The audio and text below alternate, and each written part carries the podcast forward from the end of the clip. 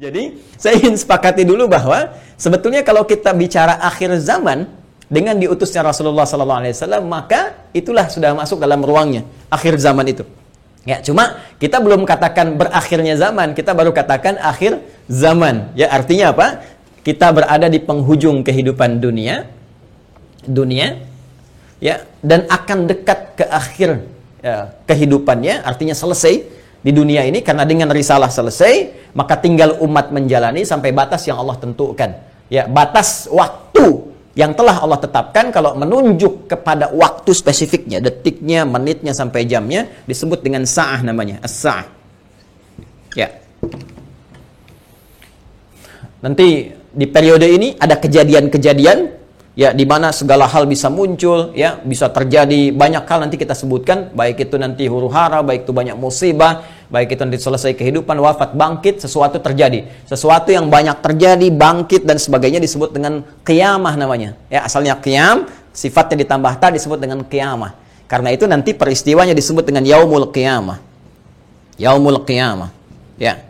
Nanti ada surah al-qiyamah surah ke-75 gitu kan la uqsimu biyaumil qiyamah. Ini peristiwanya. Tapi kalau kita ingin menunjuk kepada waktunya spesifik, ya berakhir nih waktunya, selesai sehingga terjadi kiamat yang dimaksudkan. Kita serap ke dalam bahasa Indonesia menjadi kiamat. Ya. Berakhir waktunya disebut dengan sa'ah. Sa'ah menunjuk kepada kalau sekarang e, dalam bahasa Arab standar sekarang sa'ah disebut jam. Ya, jam ada detiknya kan sa'alan. Jam berapa sekarang? Ya, sampai ke detiknya, sampai ke menitnya dan seterusnya. Itu menunjuk kepada waktu ini disebut dengan sa'ah. Ya, karena itu teman-teman sekalian ketika Allah menegaskan kapan terjadi tepatnya ini, tepatnya terjadi kiamat ini menunjuk pada waktunya itu hanya milik Allah Subhanahu wa taala, prerogatifnya. Ya, karena itu di Quran surah ke-31 Luqman di ayat ke-34 ayat terakhir hal pertama dari lima hal yang menjadi hak prerogatif Allah, kalimatnya langsung menggunakan kata sa'ah. Innallaha indahu ilmu sa'ah. Ini. Kalimatnya menggunakan apa? Sa'ah. Ya, di hadis Muslim nomor hadis yang ke-8 disebut dengan hadis Jibril ya alaihissalam ketika beliau bertanya mengonfirmasi kepada Rasulullah ya Sayyidina Muhammad sallallahu alaihi wasallam bertanya tentang kapan tepatnya terjadi kiamat maka kalimat terakhirnya ketika bertanya tentang iman, Islam, ihsan, mata sah. mata sah, kapan tepatnya terjadi kiamat? Nabi menjawab, "Mal mas'ulu anha bi'alama minas minas sa'il." Kenapa penting saya sebutkan ini? Nah, ada langsung firman Allah dalam Al-Quran, pembuka satu surah, di surah ke-54, Al-Qamar. Ya, Al-Qamar. Dalam pandangan Allah, Allah menyebutkan bahwa ketika Rasulullah diutus sebagai Rasul di akhir zaman, artinya zaman ini terakhir dalam kehidupan, nggak ada nanti umat yang baru lagi, nggak ada Rasul diutus lagi dan sebagainya, itu sudah Allah mendeklarasikan satu pembuka kalimat dalam firman yang sangat singkat tapi tajam sekali. Iqtarabatis sa'ah iqtarabatis sa'atu wa syaqqal qamar. Quran surah ke-54 ayat yang pertama. Jadi Allah sudah menyampaikan sejak Nabi SAW diutus kurang lebih 15 abad yang lalu, kan? Allah menyampaikan iqtarabatis sa'ah. Ya, masa itu sudah dekat. Ya, jadi sejak diutusnya Nabi, Allah sudah mendeklarasikan, sudah menyampaikan, ya menginformasikan pada seluruh hambanya bahwa ini kejadian ini ini ini sudah dekat. Ya, dengan diutusnya Rasulullah bahwa zamannya akan berakhir. Cuma dekatnya dalam konteks firman Allah dengan pandangan kita tentu sangat berbeda. Ya, karena dimensinya tidak serupa, sifat-sifatnya jauh berbeda, kan? Maka demikian pula memahami firman Allah tidak menggunakan pendekatan akal manusia. Jangan kita katakan dekat dengan ukuran kita, tidak. Lihat ukuran Allah. Ya, di mana ukuran Allah? Lihat surah Al-Ma'arij misalnya, ayat yang ke-6. Innahum yarawnahu ba'ida wa narahu qariba. Ya, mereka melihatnya masih panjang, kami melihatnya dekat. Kenapa? Karena ukuran waktu di sisi Allah, ya, itu sudah nggak pakai ukuran standar manusia lagi. Beda dimensinya. Ya, kita keluar dari wilayah kita saya di Indonesia dengan Malaysia sudah beda satu jam. Ya, kita bisa ke Amerika, ke Kanada, itu sudah beda terbalik. Bisa di sini siang sana malam. Ya, Baik, jadi apalagi kita ukur dengan konteks kehidupan akhirat. Ya, ya ketika Allah berfirman dengan kita di sini ya antara kehidupan di luar bumi, di langit saja misalnya, itu yang sudah tidak ada gravitasi lagi, sudah gravitasi nol, itu perbedaan waktunya sudah sudah berbeda jauh. Makanya ketika Al-Quran menginformasikan fi yaumin kana miqdaruhu alfasanatin bimma ta'udun. Ya ada satu tahun bisa beda seribu tahun. Dalam konteks orang di dihukum di neraka bisa setahunnya seharinya serasa eh, apa namanya lima puluh ribu tahun. Sehari bisa seribu tahun. Artinya kalau Allah katakan misalnya tujuh hari, berarti masih tujuh ribu tahun ya. Ya, eh, dua hari berarti masih dua ribu tahun dalam konteks terkecilnya, dalam pandangan kita. Tapi kita tidak tahu kapan itu terjadi. Secara singkat, Allah sudah mengatakan bahwa sejak Rasulullah SAW diutus, ini keadaan sudah akhir zaman. Ya kan? Satu. Dan sudah mendekat kepada kiamat. Cuma dekatnya itu kapan waktunya, kita tidak tahu. Dalam pandangan Allah dekat, dalam pandangan kita ngitung dari masa Nabi ke sini masih 15 abad belum kiamat juga, ya kan? Sekarang belum kiamat juga, makanya jangan tanya tentang waktunya. Ya, yang ditanya persiapan kita apa?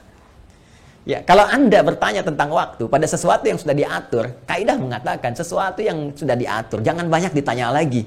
Nanti menjadi semakin tidak teratur keadaan Andanya. Ya, matahari terbit dari timur, tenggelam di darat. Masih Anda tanya, kenapa terbit dari timur? Itu kurang kerjaan. Ya, kurang kerjaan. Ya, kenapa malam gelapnya? Itu kurang kerjaan. Jelas ya? Kenapa? Karena sudah kita mengerti itu maklumun bid sudah dipahami sudah dimengerti. Naluri kita sudah bisa membaca, akal kita sudah mengetahuinya, ditanamkan dalam diri kita. Karena itu, sesuatu yang sudah Allah atur, jangan ikut-ikut mengatur lagi.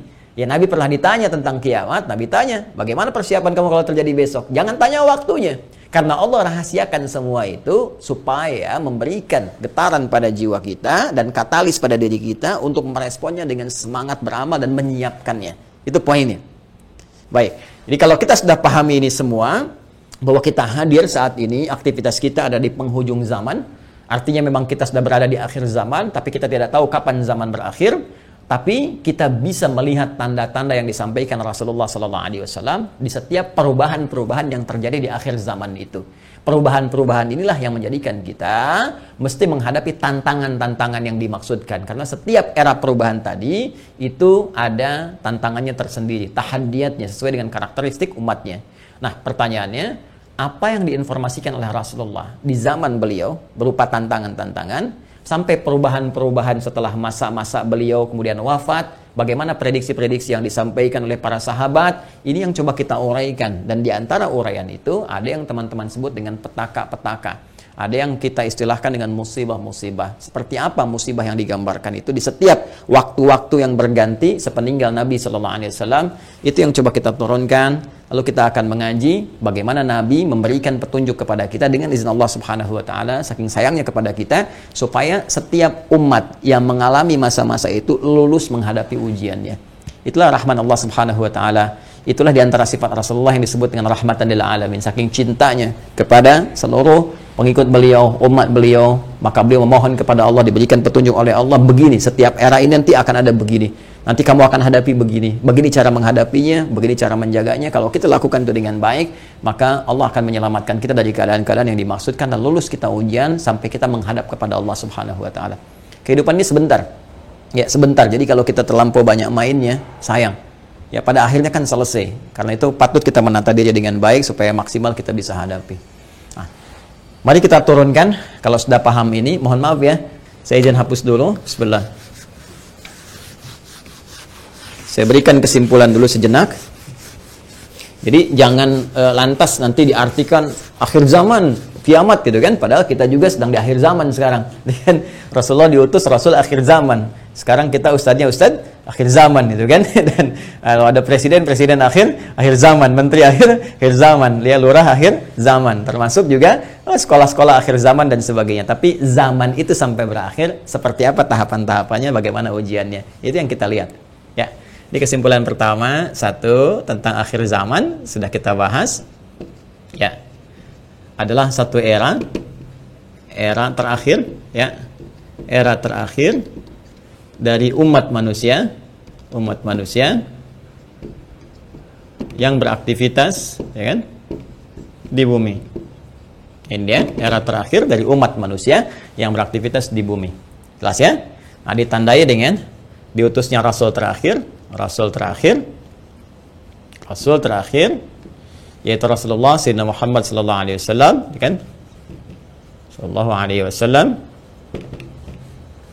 Nah, kemudian karena siap Rasul itu membawa petunjuk, juga diberikan petunjuk berupa hudan, hudan terakhir, hudan terakhir.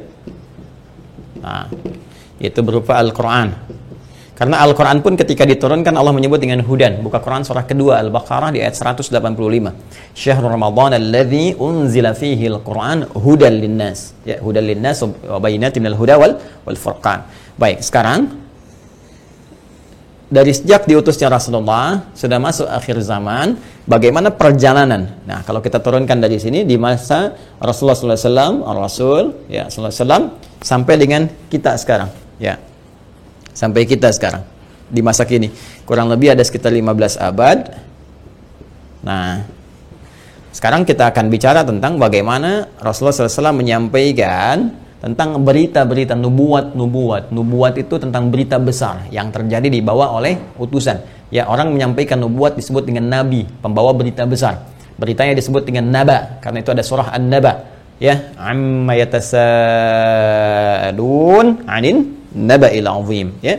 Nah, ini nanti ada nubuat-nubuat beliau yang disampaikan kepada para sahabatnya terlacak sampai dengan ke kita tentang peristiwa-peristiwa yang terjadi di masa-masa sampai mendekat kepada waktunya berakhir. As-saah ya as-saah. Ya. Ini ah, ini karena akhir di sini. Akhir selesai gitu ya nggak bisa ditulis lagi. Dan karena kita di sini ya dekat ya. Tapi kan nggak tahu masanya kapan. Jadi kurang lebih ginilah. Ya supaya agak ngeles sedikit bahwa papan tulisnya udah nggak cukup. Jadi gini ya, teman-teman sekalian. Saya turunkan ke sini. Ah, baik. Sekarang uh, saya beri contoh begini misalnya. Ya, ini hadis yang populer saja. Saya langsung ambil dari hadis riwayat Muslim. Hadis riwayat Imam Muslim. Ya, nomor hadis yang ke-8 nanti ada bab tentang uh, iman, uh, Islam dan ihsan ya dikenal juga dengan hadis Jibril dan banyak dikutip oleh para ulama termasuk juga Al Imam An-Nawawi dalam Al-Arba'in. Dari 42 hadis beliau mengutip ini. Teman-teman sekalian di hadis yang kedua setelah innamal a'malu binniyat masuk hadis ini. Ya an Abi Hafs bin Umar bin Khattab radhiyallahu taala anhu qala bainama nahnu julusun 'inda Rasulillah sallallahu alaihi wasallam itala 'alaina rajulun shadidu bayad thiyabi shadidu sawadi sa'ari la yura alaihi atharu safari nah kemudian setelah itu dia uh, datang kepada Nabi sallallahu alaihi wasallam fajalasa ila Nabi sallallahu alaihi wasallam fasnada rukbatayhi rukbatayhi wa wada'a kaffayhi ala fakhidhihi faqala ya Muhammadun akhbirni anil Islam dijawab oleh Nabi akhbirni anil iman dijawab oleh Nabi akhbirni anil ihsan dijawab oleh Nabi terakhir kemudian mata sa'ah ya bertanya tentang tanda-tanda as-sa'ah kapan ini? Ya terjadi tepatnya kiamat. Nabi menjawab mal mas'ulu anha bi'alam min sa'il ya tidaklah yang ditanya lebih tahu daripada siapa yang bertanya. Ya tidaklah yang ditanya lebih tahu daripada yang bertanya jadi yang ditanya Rasulullah SAW, ini kan Jibril, dekat dengan Allah. Allah Subhanahu Wa Taala berikan wahyu lewat Jibril, sampaikan kepada Rasulullah. Tentunya, ya malaikat Jibril lebih tahu dibandingkan dengan saya. Ya ini juga pertanda ada dua hal. Pertama, pertanda ujian yang disampaikan malaikat kepada Nabi Muhammad supaya tidak mengarang sesuatu di luar apa yang Allah wahyukan kepadanya. Dan ini membenarkan risalah Nabi Muhammad SAW. Yang kedua juga salah satu uh, pertanda bagaimana ta'zimnya ya kagumnya malaikat Jibril pada Nabi Muhammad karena merasa Rasulullah lebih dekat dengan Allah Subhanahu wa taala. Bagaimana dipuji dalam Al-Quran? Wa innaka la'ala khuluqin azim. Dijamin surga sebelum wafatnya. Inna a'tainaka al-kautsar. Ya, tentu ada pertanyaan dari malaikat nih, hamba luar biasa disayang Allah dan hamba manusia yang sudah pada tingkat tersayang dari Allah itu melebihi malaikat. Karena itu ketika Adam alaihissalam ya diuji oleh Allah, diminta, ditanya ini apa, ini apa, ini apa, ya Al-Baqarah di ayat yang ke-31 itu wa 'allama Adam al-asma'a dan seterusnya sampai ayat 33, maka malaikat kan diminta sujud hormat ayat 34-nya. Wa idh qulna lil malaikati isjudu li Adam fasajadu, gitu kan? Maka mereka diminta sujud hormat kepada Adam alaihissalam. Apalagi Nabi Muhammad sallallahu alaihi wasallam dengan segala puncak ketakwaan dan kedekatannya kepada Allah. Maka mengkonfirmasi malaikat karena melihat bagaimana kedekatan Rasulullah dengan Allah Subhanahu wa taala. Tapi tetap Nabi dengan tawadu mengatakan mal mas'ulu anha bi'alam minas sa'il. Ya, kemudian bertanya an amaratiha, maka akhbir nih ya, an amaratiha, maka sampaikan kepadaku ya informasikan maksudnya kepada malaikat e, Jibril ini supaya didengar oleh sahabat-sahabat yang lain dan disampaikan kemudian kepada generasi setelahnya sampai dengan ke kita. Ya, apa tanda-tandanya? Nah, ini tanda-tanda umum, teman-teman sekalian, yang mencakup kehidupan secara umum, baik itu dialami oleh ahli Quran ataupun bukan ahli Al-Quran. Jadi, ada masa-masa kehidupan dari sejak zaman Rasulullah nanti terus yang akan mendekat kepada as-sa'ah berakhirnya kehidupan. Apa di antaranya? Ini banyak hadisnya ya. Ini saya baru ambil salah satu gitu kan. Salah satu. Maka dikatakan misalnya antali dalam turabbataha. Bagaimana seorang pembantu melahirkan tuannya. Ya, di sini para ulama ada yang memahami sesuatu dunia menjadi terbalik. Ya, suatu dunia menjadi terbalik. Kalau kita lihat tekstual kan nggak mungkin, oh, pembantu kok lahiran Tuhan, kan nggak mungkin. Tapi ada yang mengartikan banyak hal. Ya, eh, keadaan menjadi terbalik. Ya, misalnya mohon maaf ya, kan biasanya tuan yang mengatur pembantu, sekarang pembantu ngatur tuan. Ya, jadi nanti ditafsir dengan hadis-hadis lain ketika yang benar disalahkan, yang salah dibenarkan. Kemudian pembantu melahirkan tuan, ada yang mengartikan dengan perzinahan, ya selingkuh antara pembantu dengan tuan, dengan majikannya dan sebagainya atau memajikan memanfaatkan tuan dan sebagainya. Ya, ada kalimat-kalimat seperti itu. Wa antaral khufata alata. Ya, kemudian Anda bisa melihat kata Nabi sallallahu alaihi wasallam bagaimana pada masa itu orang-orang Badui yang ya dari jauh dari pedesaan tiba-tiba mendapatkan sesuatu yang luar biasa sampai ya tatawaluna fil bunyan lomba mendirikan bangunan. Ya, ini ada yang memahami bahwa orang yang biasanya mengembala kambing, artinya orang-orang yang desa dari jauh dari apa yang tidak terbiasa dengan hal-hal yang mewah, tiba-tiba sibuk dengan kemewahan-kemewahan. Ya, kemudian nanti ditafsir di hadis lain eh, orang-orang berlomba-lomba dalam urusan dunia sampai orang-orang desa pun ada ikut-ikutan, ya pengen terlibat dalam konteks dunia dan sebagainya yang biasanya mereka hidup dalam keadaan-keadaan yang uh, serba sederhana dan sebagainya. Jadi situasi-situasi ini situasi umum. Ya, Nanti ada hadis terkait dengan e, banyak menyebar penyakit-penyakit yang menular, yang jarang ada obatnya dan sebagainya. Ini masih persoalan-persoalan umum yang dengan umum ini dialami oleh semua orang. Artinya mau ahli Quran, bukan ahli Quran, ya akan mengalami peristiwa ini. Ya, saat kebenaran mulai tertukar, saat macam-macam dan seterusnya lah. Ya, tapi alhamdulillah kita nanti masih dilindungi dengan hadirnya hadis-hadis lain, ya. Masih ada ulama-ulama walaupun nanti mesti hati-hati ketika ulama banyak yang diwafatkan Allah Subhanahu wa taala. Sekarang kurang lebih sudah di atas 400 dari uh, situasi pandemi saya di Indonesia saja. Itu bukan yang kaleng-kaleng, itu ulama-ulama yang memang ahli pesantren, ahli dzikir, ahli ilmu dan sebagainya. Mesti hati-hati juga. Ya, ya, alhamdulillah kita masih ada orang-orang istighfar, bangun di malam hari, orang-orang yang mendekat kepada Allah, orang-orang yang taubat, masih kita dilindungi oleh Allah. Ya, jadi keadaan-keadaan ini, tapi petunjuk-petunjuk ke arah ini sudah mulai terasa. Artinya, Nabi menyampaikan setelah kehidupan beliau akan dialami masa-masa ini. Ya, jadi masa-masa ini sudah terjadi fitnah kubra dari masa tabi'in ya, dari masa sahabat akhir-akhir ke tabi'in. Setelah itu kan ada juga peristiwa-peristiwa ini. Sampai juga di kita sekarang pun kita rasakan peristiwa itu. Tapi jangan disimpulkan berarti besok kiamat. Jumat lagi gitu ya. Nah, jangan-jangan ngambil kesimpulan gitu juga. Ada variabel-variabel lain yang harus kita pahami tapi kita mesti waspada. Ini berupa fitnah. Ini yang saya maksudkan. Ini ujiannya. Ujiannya. Ingat nanti ya, ada fitnah, ada musibah, ada bala, ada ibtala itu beda-beda. Ya, itu beda-beda. Nah, ingin saya katakan bahwa ini ini ujian kita di sini. Ini ujian kita. Karena ini ujian kita, kita mesti lulus, teman-teman sekalian. Nah, sekarang dan jangan langsung kita pahami ini kiamat besok ini tidak. Nabi ingin mengatakan di masa depan ada tantangan-tantangan tuh akan begini. Dan ini kalau tantangan-tantangan ini nggak bisa dihadapi, sudah ini akan menjadi variabel yang mempercepat terjadinya kiamat. Artinya cepat menuju ke arah ini. Ya, kalau orang udah nggak bisa dikendalikan, nggak ada orang jujur semua, orang semua berperilaku maksiat, orang semua berperilaku fahsya, mungkar dan sebagainya, ini mempercepat. Tapi kalau kita bisa lulus ujian-ujian ini, minimal rahmat Allah kita dapatkan.